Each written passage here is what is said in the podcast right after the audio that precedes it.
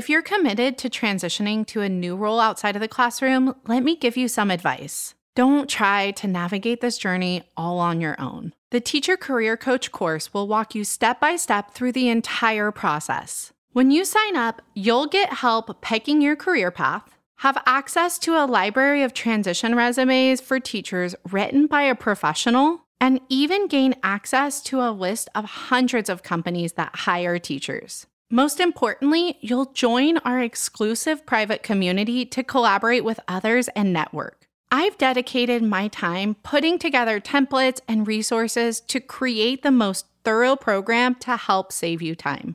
Learn more about the Teacher Career Coach course at teachercareercoach.com forward slash course. Dreaming of a better sleep? Tossing and turning is not your destiny. And OLLY is here to help. OLLY invites you to sink into sweet, sweet slumber to improve your mental and physical health and overall wellness. More than just melatonin, OLLY's ingredients help you unwind your mind for a delightfully dreamy drift off. Sleep is on the way at OLLY.com. That's O L L Y.com. After leaving teaching because of some serious burnout, she vowed to build the community she wished existed when she needed it most. She went from classroom teacher to an educational consultant, instructional designer, and six figure business owner. Now, she's here to help you achieve happiness and work life balance, whether inside or outside the classroom. Come join our discussion as we talk about managing teacher burnout, career transitions outside the classroom, starting a side hustle, and everything in between. Here's your host of the Teacher Career Coach podcast and your new personal cheerleader, Daphne Gomez. Welcome to the Teacher Career Coach podcast. I'm your host, Daphne Gomez. You may or may not know this from following me on Instagram, but I quit drinking alcohol in May of 2021. I celebrated some pretty big career milestones, my friends' and family's birthdays, and most importantly, my amazing wedding, all without booze. I am not sharing this to convince anybody listening to quit drinking. So before you think that's where I'm going to get preachy and tell you to remove the glass of wine that you have in your hand, that's not where I'm going with this story. Because most likely your drinking does not look like mine did. My relationship with alcohol was something that I knew had been a problem for over 20 years. The majority of the time, I was a quote unquote normal drinker one that could camouflage in with the rest of everybody else in social situations. And I was charming and I was sociable, but there was always something really dark that lingered in the background, waiting for a weak moment and completely took over, and I was out of control again. In the back of my brain was always this constant low level of anxiety that anytime I drank, I'd potentially take it too far. And then, you know, the shame that came with that anytime I did let myself or people that I love down. I started to reflect more on where my alcoholism came from. And through some work with a therapist, it became more clear that I used alcohol as a coping mechanism after some serious trauma that I had as a child. I mean, think of like binge drinking at Drew Barrymore age kind of stuff. Blackouts and binges were normal for my younger years, and I just assumed that those were my party years, and a lot of my friends modeled the same type of drinking patterns way back then. However, I realized that these patterns followed me in the later years of my adult life, which is when I secretly started to worry that I would never overcome it. At times, I just, I really thought that my wild days were behind me. But even if I was able to control myself for 24 casual drinking sessions, the 25th time was completely outside of my control. I had to come to terms with the fact that it was far easier for me to say no to the first drink than to drink in moderation at all because saying no to that third drink is almost impossible for me. You know, maybe you've heard me say this story briefly, but one of my low points during my career search was this one day when I received so many rejection letters that I went on a mimosa binge and I was flopping all around my couch. And that's not entirely accurate. To call it a mimosa binge sounds far cuter than what really happened, which was I started drinking mimosas and then I was sobbing on the couch and I am certain that I drank more than just champagne that morning. At some point, I realized I was on the verge of blacking out before noon, and that if Jonathan came home and found me like that, he would be very concerned. So I put myself to sleep in case he came home so that he would just think I was depressed and not depressed and an alcoholic. You may be curious why I am sharing all of this with you, but I wanted to get to this point. Quitting drinking was never my first choice or ever even on the menu of options of solutions to my mental health struggles. No matter how bad the binging got or how bad my relationship or my mental health would get due to alcohol, I truly felt that it was impossible for me to quit. This was always like a firm non negotiable for me. And eventually, I finally had to admit that I knew I had a problem and that I needed help and during those tough conversations with myself, I realized how strongly my brain was pushing back on just the simple idea of quitting drinking. I felt powerless, like it was completely outside of my control until I stepped back and looked at it objectively and I started to question my reaction to the idea. Listen, I've been a vegan for a few years now. I have enough willpower to quit eating eggs, and I'll eat a bland cheeseless pizza if a restaurant doesn't even have vegan options. So, how could I really not have enough willpower to ever go a weekend without a weekend cocktail? How can it be impossible for me to have a pasta dinner without having a glass of wine? All I was doing was like asking myself to enjoy my already great life just without alcohol. Something that at times brought me, you know, a little bit of joy, but it also brought a lot of stress and chaos and unpredictability into my life. And I'm not saying that there isn't a level of physical addiction that people have as well. As someone who is very prone to addictive behaviors and has family that has also struggled with addiction, I can acknowledge that this is a factor. But really, where I was at with my drinking, it was not physical, only mental. And looking back, I was just afraid to give not drinking a chance at all.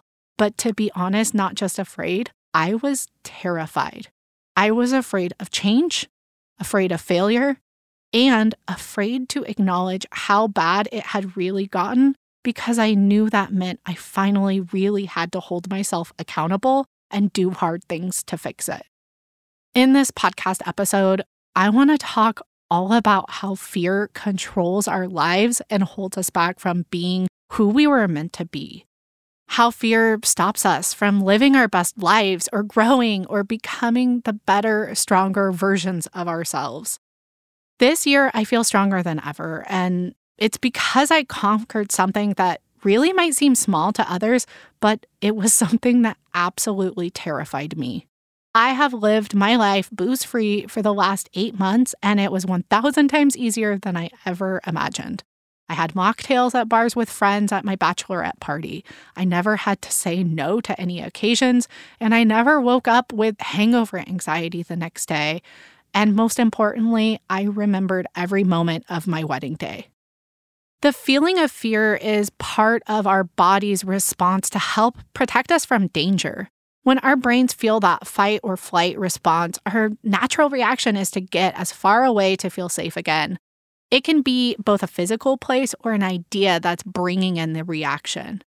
M. Schauer writes that those suffering from anxiety or PTSD may find themselves even more sensitive to fight or flight responses in a piece that he wrote on traumatic stress responses in the Journal of Psychology. There are times that our fight or flight symptoms are genuinely keeping us safe, so I don't want you to always turn it off. But we also begin to condition ourselves to shelter from feelings of nervousness, even feelings of excitement, feelings that we feel anytime we go into something that's unknown.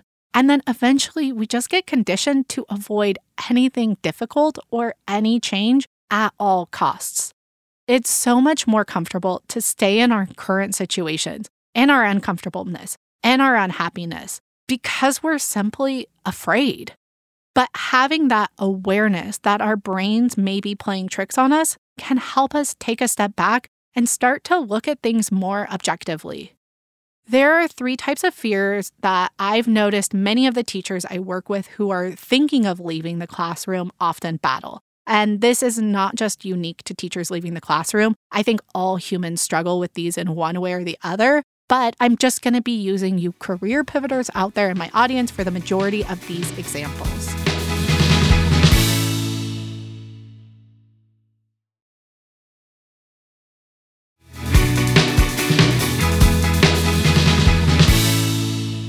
The three types of fear are fear of failing, fear of change, and fear of what other people will think of us. I'll also talk about strategies you can use to battle these fears.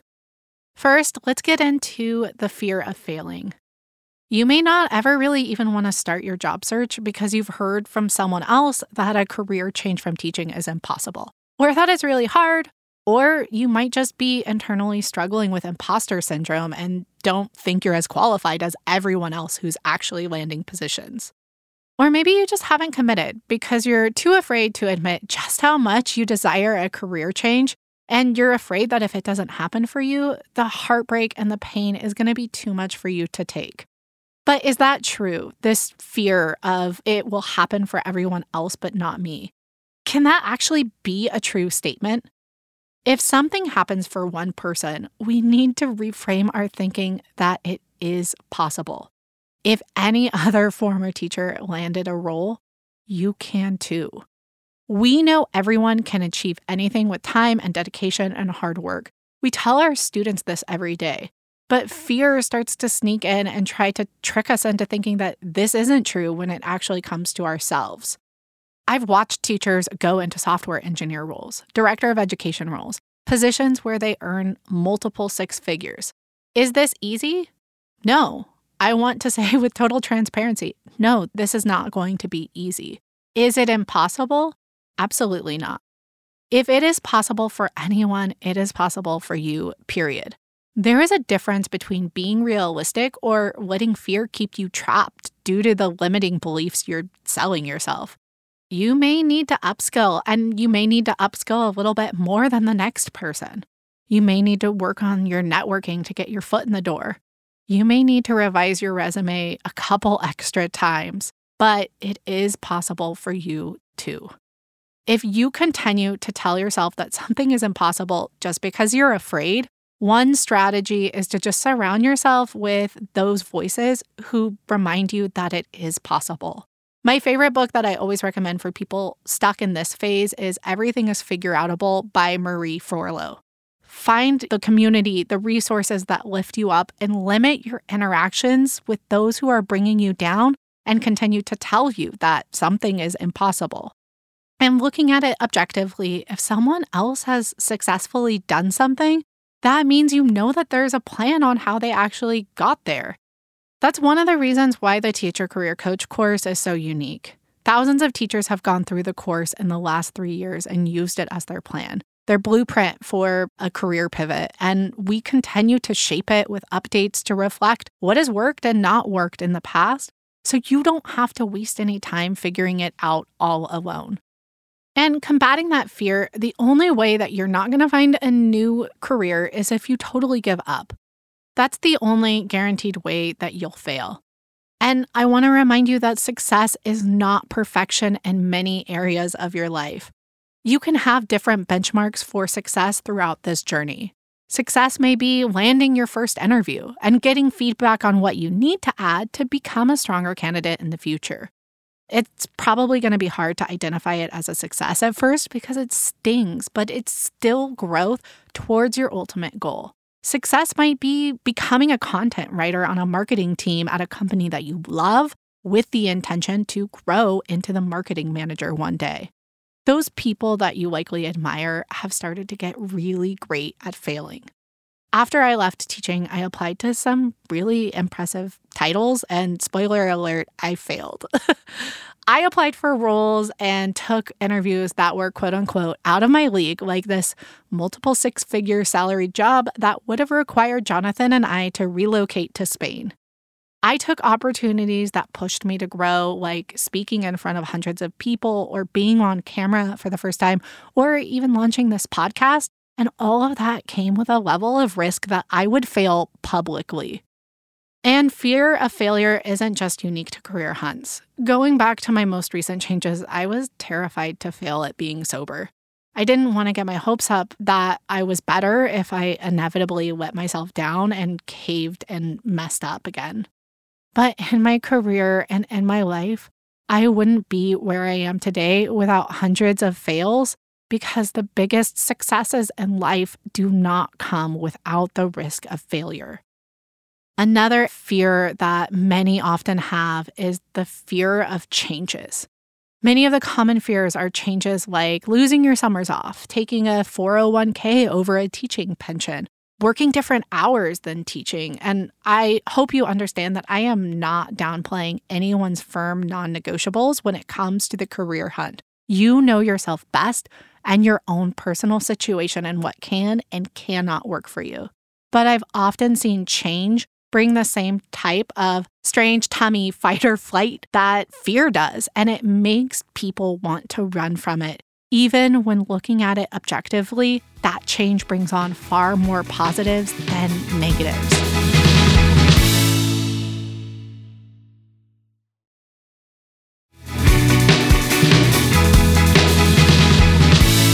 Some people use fear as an excuse to never truly get started. They always run to the worst case scenario in their head. Like, what if the next job is truly worse than this one? And while that is a valid concern, what is the worst thing that could happen from that situation? If you took a job and you were able to work there until you got the next job, you would be getting resume building experience, a foot in the door in the new industry, and then you can reevaluate where you go from there whether it's back to the classroom or leveraging this new experience into a new role that you can apply to year round without breaking a contract for. This is not an ideal situation, and there is a level of risk that comes with taking any new position, but is not trying going to be something that you constantly resent yourself for. Because what if the next role is truly better than the one that you have? Those are always going to be the questions you have to ask yourself and make sure that fear is not always pushing you into just thinking of the negatives.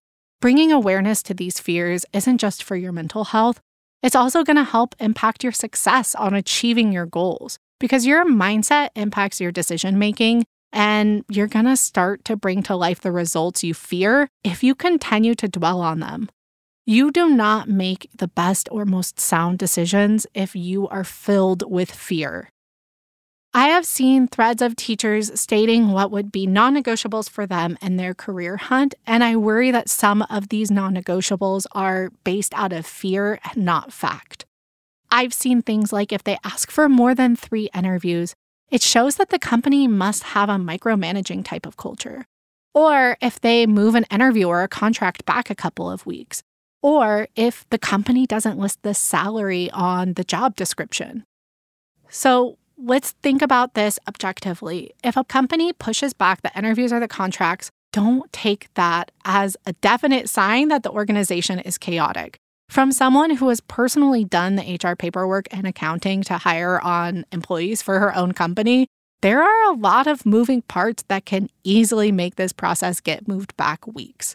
I wish I could say everything was always in my control and on my timeline as a CEO, but other roadblocks and deadlines get in the way. And even from an employee standpoint, I was renewed on an annual basis for a past employer. And during that process, often it took them months for the contracts to be rewritten. They always intended to get them signed months before the renewal date, and then something would always end up happening that would push that date back. That doesn't mean that it's a terrible company or disorganized company to work for. I love that role and looked forward to the renewal contracts. And if given the opportunity, I would have gladly gone through five interviews to move to Barcelona for that high paying position in Spain. If it doesn't sound like a job worth fighting for, move on. But don't let fear be your decision maker for you. I've heard from a former teacher that actually turned down a job offer last minute due to fear. She said that she decided that a account executive role was not going to be as stable as teaching and then spent a few days talking to her friends who asked her why she would do that. She called the company and begged them to consider her as a candidate still, and luckily, they still handed her the role. She's worked there for a year and she loves it. But not everybody is going to be that lucky. If you in your interview or during the job process look like you have doubt about the role, the hiring manager may take it as a red flag and hire someone else instead. Remember, any hiring manager's worst nightmare is to hire someone that they think is a great fit and excited about the role, only to have to go through the entire process again in six months. I've also had people who have reached out on the verge of declining interviews out of frustration due to last minute cancellations of their intended interview time. And here's what I told them it's so easy to be discouraged, and I get how much this stinks. But if it is a great opportunity outside of a reschedule, I would not dismiss the opportunity to interview. Remember, I'm always on everyone's team here, but I just want to remind you that fear or stress might be impacting your decision making, especially if you walk away from the opportunity to interview just due to a simple reschedule. Things happen outside of everyone's control, and showing that you understand that from a candidate perspective is also important. I've personally had to cancel important meetings due to tech issues, internet outages, personal emergencies, last minute rushes to the emergency vet, human resources emergencies that took precedent over everything. And while an explanation might feel better, it's also embarrassing and somewhat unprofessional to tell someone who doesn't need to know every detail about the reason for the reschedule. I say all of this with love it is not a bad quality for you to be cautious. I'm such an uptight person, I'm constantly always evaluating the risk. There are true red flags out there. And if you think during the hiring process they're doing something illegal, like asking you whether or not you intend to have kids soon, if they clearly outline the job duties and you've talked to a few people and it just doesn't sound like a good fit for you, or if when they get to the salary it's just far too low for you to take it, walk away. There are a lot of reasons to be cautious, and these are not small decisions to be taken lightly. But if you are on the job hunt and you are aggressively looking for red flags, you're going to find them. Another fear that comes with this is financial instability, and that comes with any sort of job change. And this is not something I take lightly. Yes, what if the world pays more, but what if it's not stable? And unfortunately, every job, even teaching, doesn't come with stability or a guarantee. While there are not mass teaching layoffs happening right now, there have been in years past. So you're going to have to weigh the pros and cons on whether taking the risk is worth it for you. And if your concerns about this position or this company's stability are reasonable, look at the company's Glassdoor. Try and find other employees and see what they say about it. How long has the company been around? And what would happen in the worst case scenario if you did get laid off? In addition to all of these other fears, there's always this huge fear of creating any sort of life changes around others, especially if you're a family member. If you're a puzzle piece, everything around you changes, and you feel like your changes are going to impact other people in a negative way as well. Many teachers are so used to giving due to the nature of our work and our hearts that we forget that it's okay if we do something that's in our best interest. Stop letting fear of other people's perceptions hold you back. And if you haven't listened to episode seven about battling teacher guilt, I highly recommend you check that episode out. Now, this may shock you to hear, but there are actually teachers out there who are afraid of the idea of earning more income. Stop letting fear of other people's perception of you hold you back from making the right choice for yourself. You can have the heart of a teacher and not be in the classroom.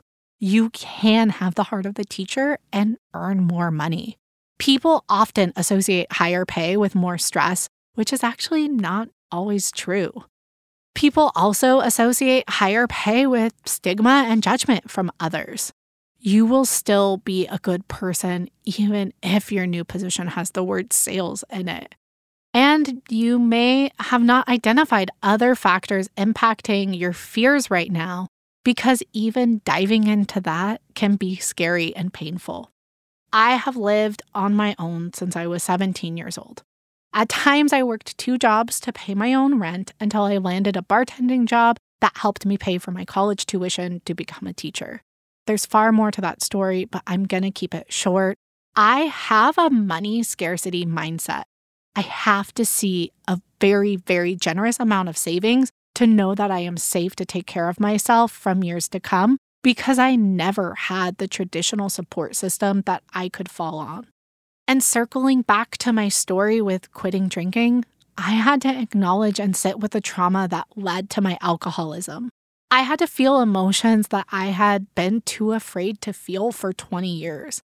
And digging into what is truly happening with ourselves is something that's so painful that often we are too afraid to do it. But in order to heal, we have to feel our feelings. We have to acknowledge them and we have to name them. You may have past traumas besides just teaching and the stress of this career change that impacts how you navigate fear, what you feel you need from a career, how you view success, or why you may believe that your worthiness is defined by your career title. And maybe a career change isn't what you need, but fear might be still playing a big part of it. Fear may be holding you back from doing something that you know is best for you. Maybe it's holding you back from seeing a therapist. Maybe it's holding you back from fixing your relationship with yourself. Maybe fear is holding you back from starting a side hustle or making new adventures or going on that vacation alone or voicing your concerns at the next PD or breaking up with a toxic friend or leaving your school for a neighboring district, or running for office and shaking up the local politics scene. Fear is an emotion that we are supposed to feel, and overcoming the emotion of fear and pushing past it is where growth comes from. This year, I'm going to continue my new path and I choose to be bold and try scary things. And I ask that you do the same. I hope that you're going to join me in 2022 I want you to pick one big, scary thing that you know in your heart is good for you, but you have been too afraid to try. I've heard from so many teachers that don't tell anyone about their journey in case they change their minds, only to have wasted months of networking opportunities once they finally commit. I've heard from countless people who say that they like put off joining the teacher career coach course for months longer than they should have because they knew that investing would make them quote unquote truly committed. And then they regretted the time wasted. I don't want you to sit around and wait for whatever it is that you are wanting to do. I want you to be bold and brave and follow your heart. And I want you to take action so that you know you are serious. If it is personal or private, tell one person that you truly trust what you plan to do. You have to release the intention. You have to put it out into the universe and you have to hold yourself accountable to not let fear hold you back when things get hard if you truly, truly, truly know that this change is for the better for you. Also, before I end the episode, being transparent about my struggle with alcoholism was something that I was terrified to do as well, but it helps keep me accountable. I know that some of you may think less of me after this, but it is part of my journey. And I hope that it can help any audience members who noticed similar behaviors in themselves find the support that they need. If anything that I said resonated with you, one of the books that truly changed my life was This Naked Mind by Annie Grace. It's great for anybody who is struggling and really needs to overcome the fear of missing out when it comes to socializing without alcohol. Lastly, thank you for allowing me to use this space to be vulnerable, to accepting me with my flaws, and to growing into a better and stronger version of yourself alongside with me. I'm so excited for you and your journey this year. I can't wait to see where you go with it. I'll see you on the very next episode of the Teacher Career Coach podcast.